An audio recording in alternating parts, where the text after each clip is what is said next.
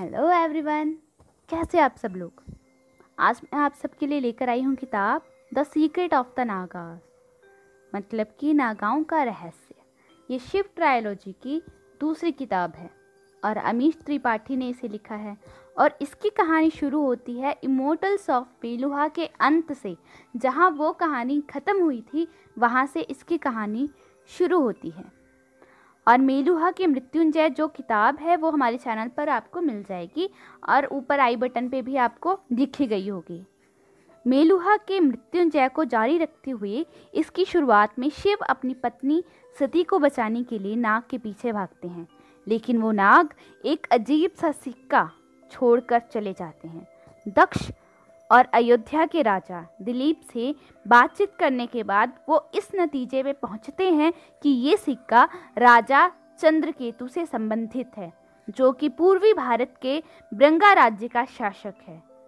शिव और सती काशी की तरफ़ निकल जाते हैं, जहाँ ब्रंगा का एक समुदाय रहता है, ताकि वो नागाओं के बारे में और जानकारी इकट्ठी कर सकें। उनके साथ सेना नायक पर्वतेश्वर, नंदी वीरभद्र, आयुर्वती, भागीरथ और आनंदमयी भी थे। काशी में पर्वतेश्वर, ब्रंगा समुदाय की भगदड़ में जख्मी हो जाते हैं। उनके मुखिया दीवोदास एक जड़ी बूटी देते हैं, जिससे वो ठीक हो जाते हैं। शिव को आयुर्वती से पता चलता है कि ये जड़ी बूटी सिर्फ़ पंचवटी में मिलती है, जो कि नागांव की राजधानी है। दीवोदास कहता है, ब्रंगा समुदाय में एक प्लेग की बीमारी फैली है। जिसकी वजह से नागाओं ने ये बूटी उन्हें दी है। शिव ब्रंगा जाने का फैसला करते हैं और दिवोदास एक अनोखी नाव बनाने का आदेश देता है। इसी दौरान सती कार्तिक को जन्म देती है।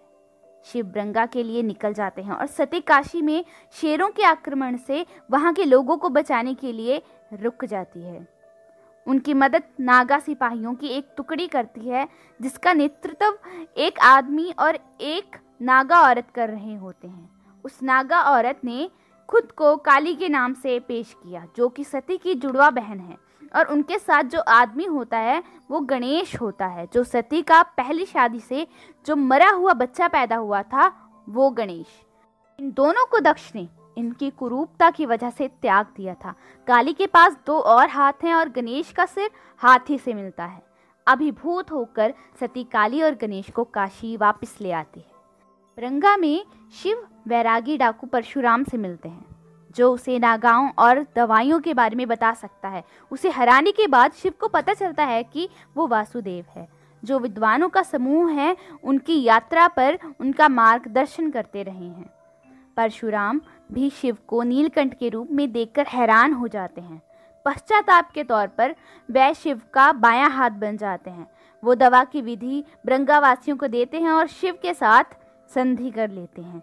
काशी में सती शिव को गणेश और काली के बारे में बताती है। शिव गणेश को उस नागा के रूप में पहचान लेते हैं, जिसने सती पर आक्रमण किया था और उनके मित्र बृहस्पति का कत्ल किया था। क्रोधित होकर वो सती को छोड़ देते हैं और ब्रंगा इलाके में निवास करने लगते हैं। एक दिन एक मैदान में कार्तिक के साथ खेलते हुए गणेश उन्हें शेर के हमले से बचाता है।